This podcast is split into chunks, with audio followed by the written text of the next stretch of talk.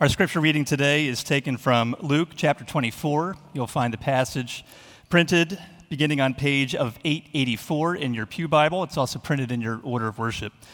I'll be reading verses 1 through 12. But on the first day of the week, at early dawn, they went to the tomb, taking the spices they had prepared. And they found the stone rolled away from the tomb. But when they went in, they did not find the body of the Lord Jesus. While they were perplexed about this, behold, two men stood by them in dazzling apparel. And as they were frightened and bowed their faces to the ground, the men said to them, Why do you seek the living among the dead? He is not here, but he has risen.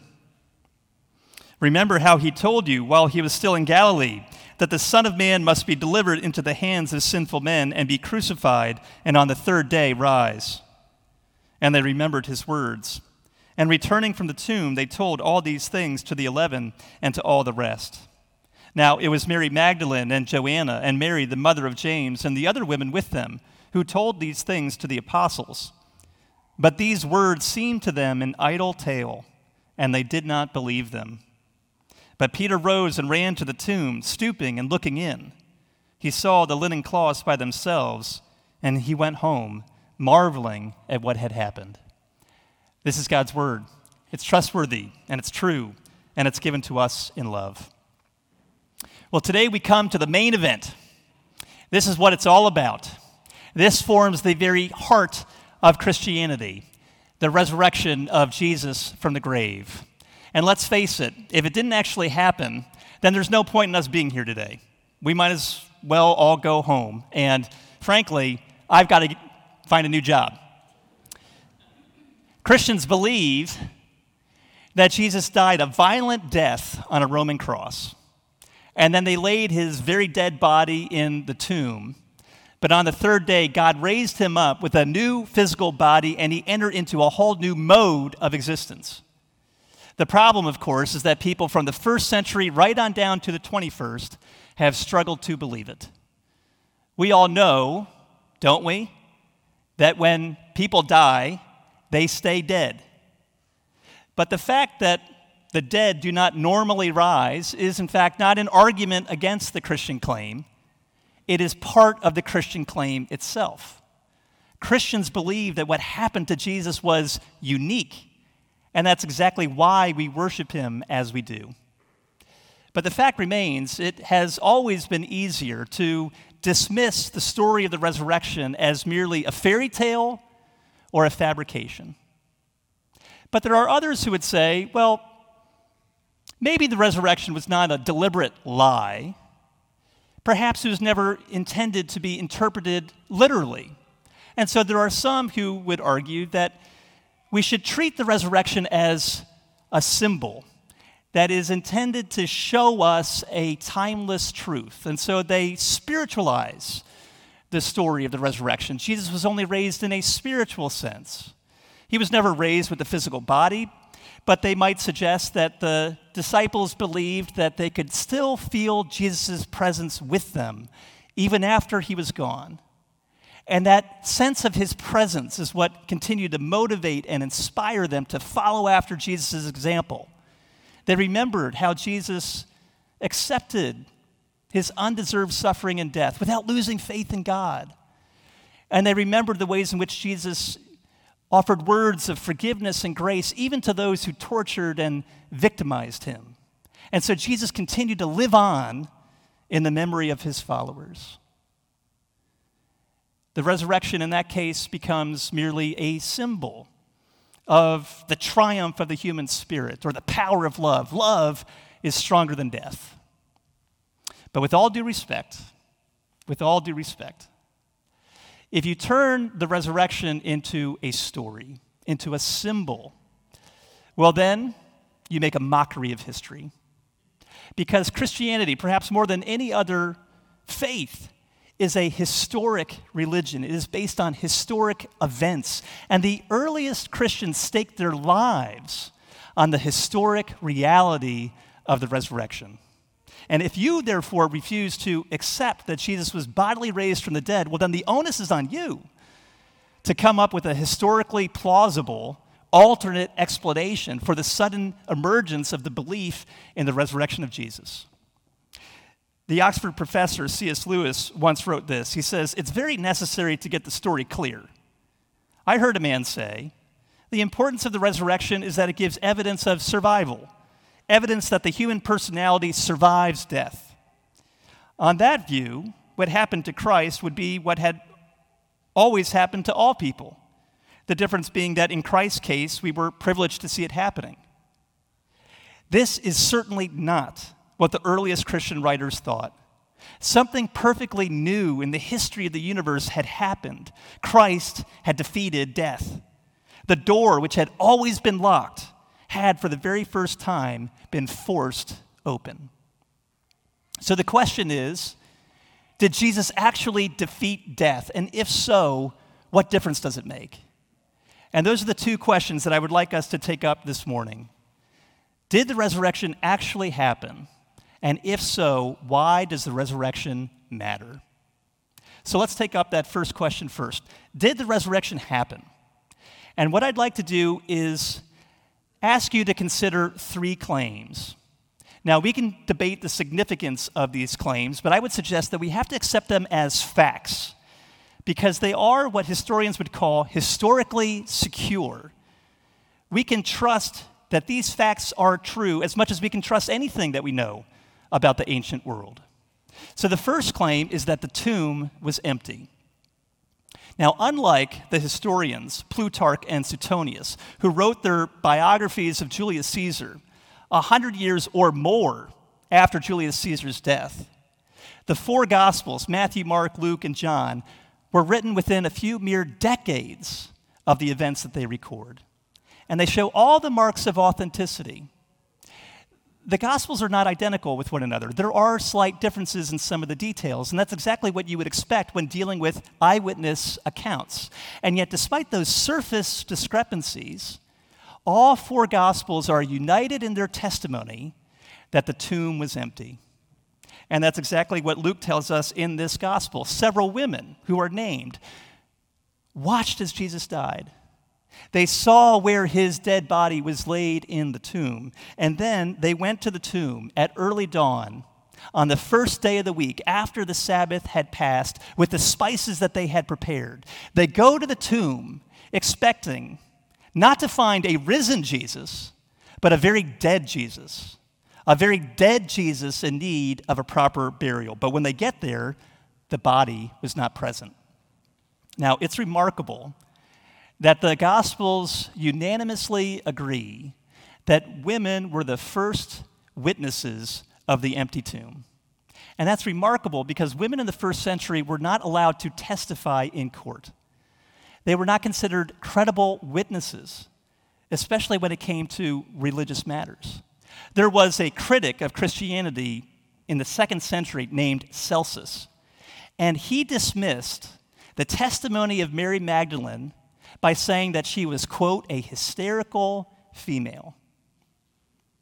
And notice here in verse 11 that Luke candidly admits that the apostles did not immediately receive the message from the women. They thought it was nothing more than an idle tale, and they didn't believe it.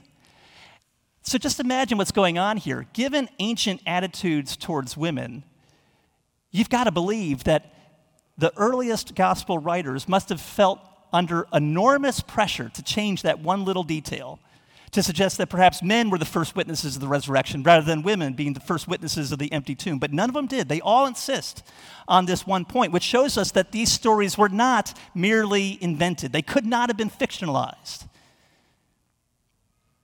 Now, of course, a number of alternative explanations have been offered for what might have happened. Well, perhaps the women went to the wrong tomb, or the body was stolen, or maybe the body was eaten by dogs. One of my favorite alternative theories is known as the swoon theory. And here people suggest that Jesus didn't actually die on the cross, he merely fainted. And then he revived later in the cool of the tomb and then left of his own accord. But frankly, I find it much harder to believe that after being tortured and flogged and crucified, that Jesus survived 36 hours in a cold, dark tomb without food or water or heat or medical attention, and then recovered with sufficient strength to be able to remove the boulder that sealed the entrance to the tomb, escape detection of the guards, and then convince his followers not that he'd been beaten within an inch of his life, but that he had conquered death itself. I mean, talk about a conspiracy theory. No, the best argument really is that the tomb was empty. The easiest way to discredit the early Christian movement would have been for someone to simply produce Jesus' body. And you can bet that the authorities wanted to do so, but no one ever did. And I find it rather intriguing that despite the fact that many times people turn burial sites into shrines littered with flowers and tokens of love, there's absolutely no record of Jesus' followers venerating Jesus' grave. Why not? Because he wasn't there. So, the first claim that we need to consider is that the tomb really was empty. The second claim that we need to consider is that the risen Jesus was seen. The Gospels record for us at least 10 different appearances of the resurrected Jesus to different people in different locations and in different states of mind. And the apostle Paul reproduces a definitive list for us in 1 Corinthians chapter 15. He tells us that Jesus appeared to individuals like Peter and James and Paul himself. That at times Jesus appeared to small groups of people together. He mentions on the one hand the 12 and in another place all the apostles. And at one point Jesus appears to 500 people at one time. Now, what's clear is that Paul appeals to the role of these people as eyewitnesses who were not only still alive, but they were known to the community of people to whom he was writing. And so the implication was clear. If you don't believe what I'm telling you about the resurrection of Jesus, here are the witnesses. Go and speak to them for yourself. And all it would have taken is for one person to say, Look, I was there, none of that happened, but no one ever came forward. Now, some have suggested that these so called appearances of Jesus were nothing more than hallucinations. But I don't know. How do you get 500 people to have the same hallucination? I don't know how you do that, even if you're on the most powerful of drugs. And these people certainly did not think that they were hallucinating. Ancient people knew about ghosts. They knew that sometimes people had visions of loved ones who had died, and even if those visions happened quite frequently, they knew that they must be seeing something because the reality is that the body of their loved one was still in the grave. But when it comes to Jesus, his body wasn't in the tomb. And they didn't think that they were talking to a ghost. They didn't think that they were merely hallucinating because they could touch Jesus' body. They could see the marks of his wounds. And they watched him not only prepare, but then eat a meal. And I don't know, I don't know about you, but I've never seen a ghost eat breakfast. So, the second claim that we need to consider is that the risen Jesus was seen. And the third is that the disciples were changed. A striking feature of the Gospels is that they don't present the disciples in a very positive light. Have you ever noticed that? They don't have much faith. They never understand what Jesus is talking about. They're constantly jockeying for position, putting themselves forward, and they consistently, consistently let Jesus down. But after the resurrection, they're completely changed. And they are willing to risk their lives for what they have seen and what they've heard. Take Peter. Peter was so weak kneed that he denied ever knowing Jesus. Not just once, not twice, but three times. And yet, afterwards, he proclaims the resurrection of Jesus with such boldness that he gets arrested. And then when he's finally released, you know what he prays for? More boldness. The authorities don't know what to do with him. And then there's James. I like to call James Little Jimmy. He was Jesus' younger half brother. And the Gospels don't hide the fact that Jesus' half brothers did not initially believe in him. And yet, after the resurrection, little Jimmy, James, becomes the pillar of the church in Jerusalem. And then there's Paul.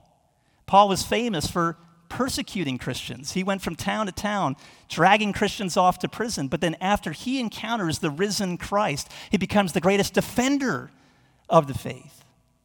So, how do you account for all of this? Now, it's possible that the disciples made it all up, that they made up the story of the resurrection of Jesus, but if so, not one, not one ever broke down and said that it was all a lie. Now, people will die for something that they believe to be true, but no one, I promise you, no one will ever die for something that they know is false. And the fact is that all of the apostles, except for one, died for their faith. According to tradition, Peter was crucified upside down, James was stoned, Paul was beheaded. So you see, something must have happened. Something of explosive force in their lives must have happened in order to transform their doubt into faith and their fear into courage. The New Testament scholar N.T. Wright makes the point that worldviews don't usually change on a dime, they tend to evolve over time. And yet, the resurrection of Jesus literally springs up overnight and then spreads around the Mediterranean like wildfire. And this is an odd feature of history because no one from a Jewish or a Greek background was expecting anything like the resurrection of one single individual in the middle of history while the rest of the world goes on as it does. So, how do you account for that? Each of these claims don't mean all that much on their own. An empty tomb would be a tragedy. Sightings of Jesus all by itself could be dismissed as mere illusions. And the transformation of the disciples' lives by itself, well, that would be remarkable. None of these things on their own mean all that much, but taken together, they provide a compelling argument for the historical reality of the resurrection. In fact, the resurrection of Jesus offers the most explanatory power for those three claims. The tomb was empty, the risen Jesus was seen, and the disciples were changed. But still, you might say, so what? Who cares? What difference does it make? Well, let me suggest that it makes all the difference in the world because if Jesus was bodily raised from the dead on the third day, well, then that changes your past, your present, and your future. See, first of all, the resurrection of Jesus changes your past. In 1 Corinthians 15, the Apostle Paul acknowledges that the resurrection of Jesus is the hinge upon which Christianity turns. If Jesus hadn't actually been raised from the dead, then none of this matters. He says, if Jesus hasn't been raised, your faith is futile. And he says that Christians are of all people most to be pitied. Isn't that a sad way to put it? Christians are of all people most to be pitied. Because despite what we say, Jesus hasn't actually done anything about our sin. We are still in our sins. And what's worse than that, he suggests that we're guilty. We're guilty of misrepresenting God because now we're saying that God raised Jesus from the dead when he didn't. So if Jesus hasn't been raised, this is all in vain. But Paul insists that no, God in fact has raised Jesus from the dead, and the resurrection vindicates Jesus' claims. It vindicates the claims that Jesus made about himself. The resurrection is God's yes spoken over Jesus. He says, Yes, this is in fact my one and only Son. And yes, he has done what only he could do. He has atoned for sin.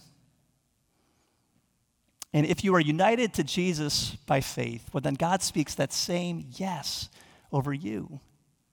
And therefore, you can rest assured that your sins, all of them, can never be held against you. They have been blotted out. And that is not something to be taken lightly. Who of us could say that we haven't done or said something for which we could never really make amends? Some of us might say, I'm not perfect, I've made mistakes, but I haven't done anything all that wrong, which would require God's forgiveness. But that is a superficial response. Look more deeply. Look more closely at your most important relationships with your spouse, with your children, with your parents, with your siblings, with your friends, with your colleagues. One author puts it like this the things we've done wrong seemed, or mostly seemed, small at the time. the word of encouragement withheld, the touch of kindness not given, the visit not made, the trust betrayed, the cutting remark so clever and so cruel, the illicit sexual desire so generously entertained, the angry answer, the surge of resentment at being slighted, the lie that we thought would do no harm. And surely not too much should be made of it, we thought to ourselves. But now, but now it's come to this. You see, who of us could say that we haven't done or said something, or failed to do or say something that we could never take back, never change, never undo? And the full weight of all those past transgressions is enough to crush us if we're honest.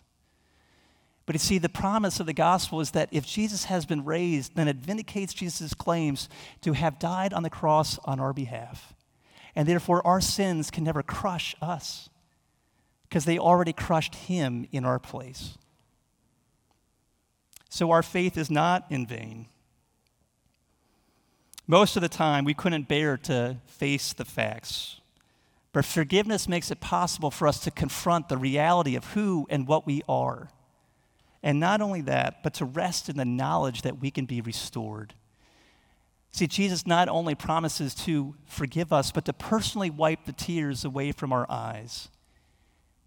Everything that has ever been wrong, somehow, some way, will be made right, and every relationship that has been broken will be healed and made up for. Why does the resurrection matter? Because it changes your past. But not only that, it changes your present. Interestingly, all four Gospels echo the words of Genesis chapter 1 and tell us that the resurrection of Jesus took place on the first day of the week. They all emphasize that. It took place on the first day of the week in order to signal that the resurrection represents the first day of the new creation. This is just the beginning. God has promised to do for us at the end of history what he did for Jesus in the middle of history. Just as he raised Jesus with a new physical body to live in a new physical world, so he will do the same for us. His goal is not to remove us from this world, but to renew this world. He's not going to whisk us away to enjoy some ethereal existence beyond the clouds. No, he's going to give us new bodies to live in a new physical world because he's going to usher in a new creation. And this is just the beginning. And there's an important link, therefore, between that future hope and our present responsibility. We are called now to anticipate God's promised future through our actions now because we're supposed to provide the world around us with a picture. And it might only be a shadowy glimpse, but it's a real picture nonetheless of what the world will be like when He makes all things new. And let me tell you why that's so important. There are many people today who have a problem with the resurrection. They, they have a real hard time believing that it could possibly be true. But let me tell you why you should want it to be true. You should want the resurrection to be true.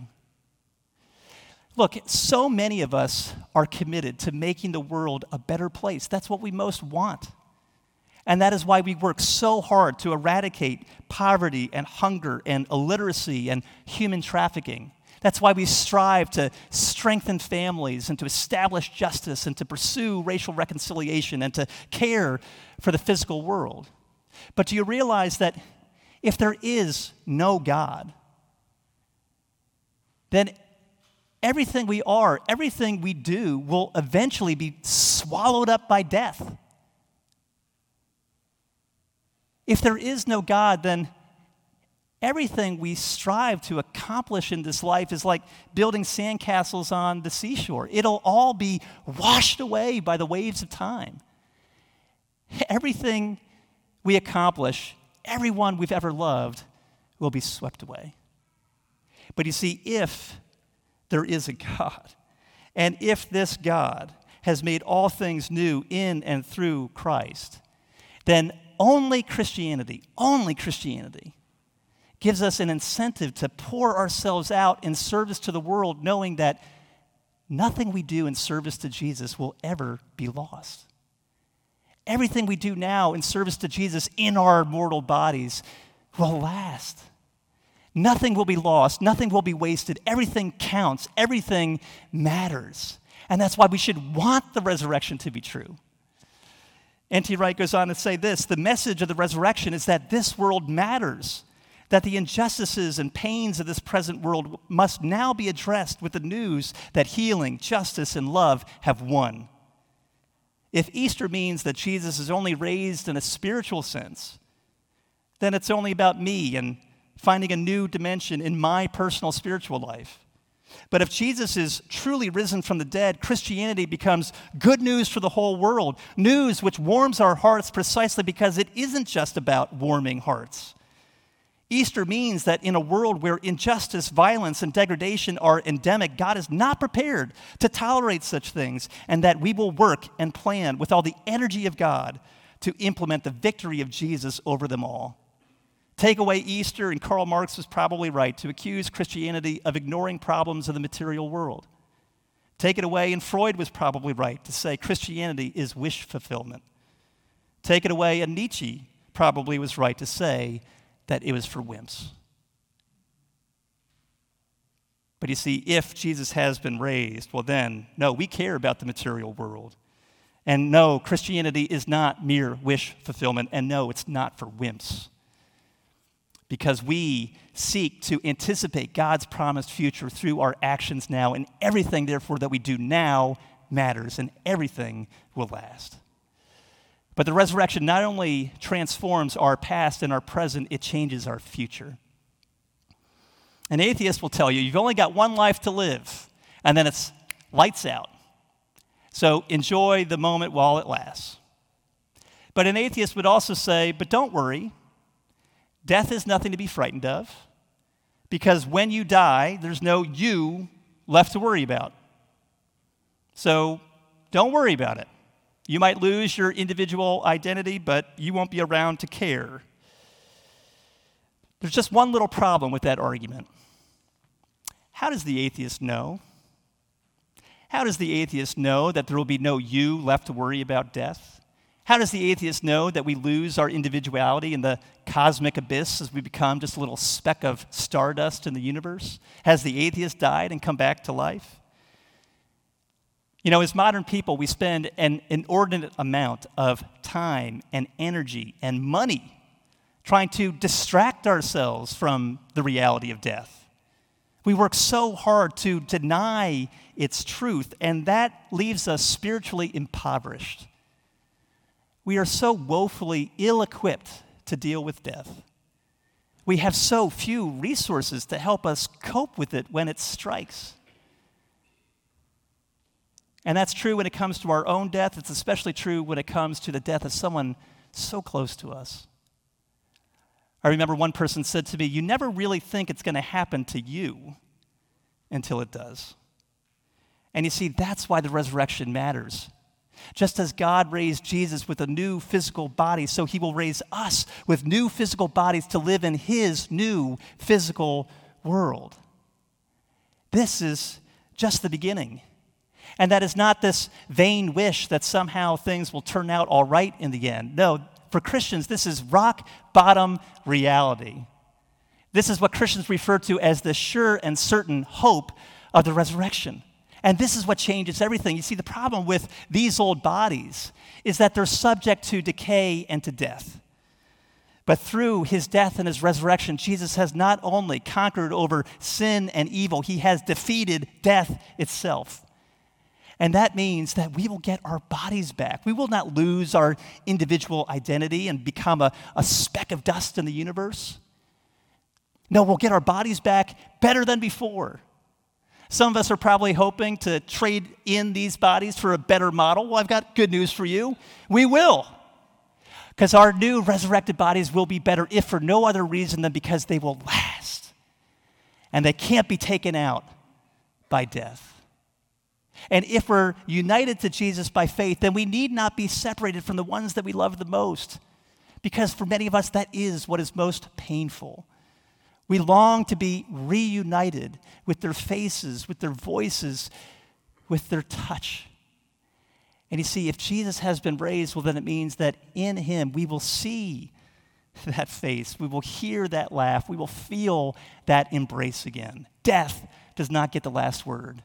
And we will not watch as evil destroys this world. No, we'll see it renewed in justice, peace, and love. This is just the beginning. So, do you believe it? Do you believe it? Well, I'd like to close by reading you a letter that was written by a young German pastor named Hermann Lang to his parents. You've probably never heard of this person, but he wrote this letter on the very day that he knew that he was going to be executed by the Nazis because of his opposition to Hitler. Listen to what he writes When this letter comes into your hands, I shall no longer be among the living. The thing that has occupied our thoughts constantly for many months is now about to happen. If you ask me what state I am in, I can only answer I am first in a joyous mood, and second, filled with great anticipation. What consolation, what marvelous strength emanates from Christ, who has preceded us in death. In him I have put my faith, and precisely today, precisely today, I have faith in him more firmly than ever. As so often before, my parents, I should like now to refer you once again to St. Paul. Look up the following passages 1 Corinthians 15, Romans chapter 14, verse 8. In truth, look anywhere you want in the Bible. Everywhere you will find jubilation over the grace that makes us children of God.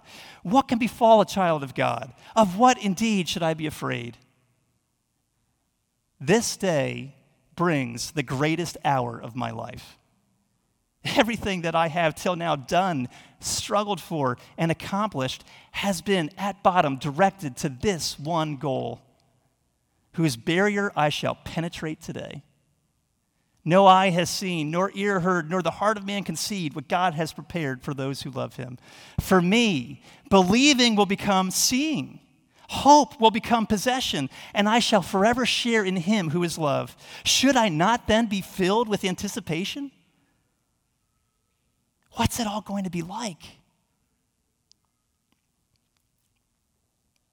The thing that up to this time I've been permitted to preach about, I shall now see. There will be no more secrets, nor tormenting puzzles. Today is the great day on which I return to the home of my Father. How could I fail to be excited and full of anticipation? And then I shall see once more all those who have been near and dear to me on earth. From the very beginning, I've put everything into the hands of God. If now He demands this end of me, good. Good. His will be done. Until we meet again in the presence of the Father of light, your joyful Hermann.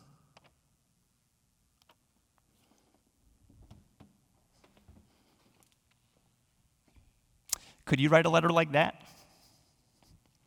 Could I write a letter like that? I don't know. What I do know is that he knew what he was talking about. He did not possess some vain wish that maybe things will turn out all right in the end. No, he had laid hold of the sure and certain hope of the resurrection. And now's your chance. Now's my chance. Did the resurrection of Jesus really happen? You can bank on it. And what difference does it make? It makes all the difference in the world. The resurrection of Jesus changes our past, it changes our present, and yes, it will change our future. Christ is risen. He is risen indeed. Amen. Let's pray together. Father, we know that it is hard to believe that you actually raised Jesus from the dead and that you will do the same for us. But help us to consider these three claims, which may not mean all that much on their own, but taken together, they provide us with a compelling reason to trust in the historic reality of the resurrection of Jesus. Help us to lay hold of that sure and certain hope for ourselves so that we too might experience the ways in which you utterly transform our past and our present and our future. In Jesus' name, amen.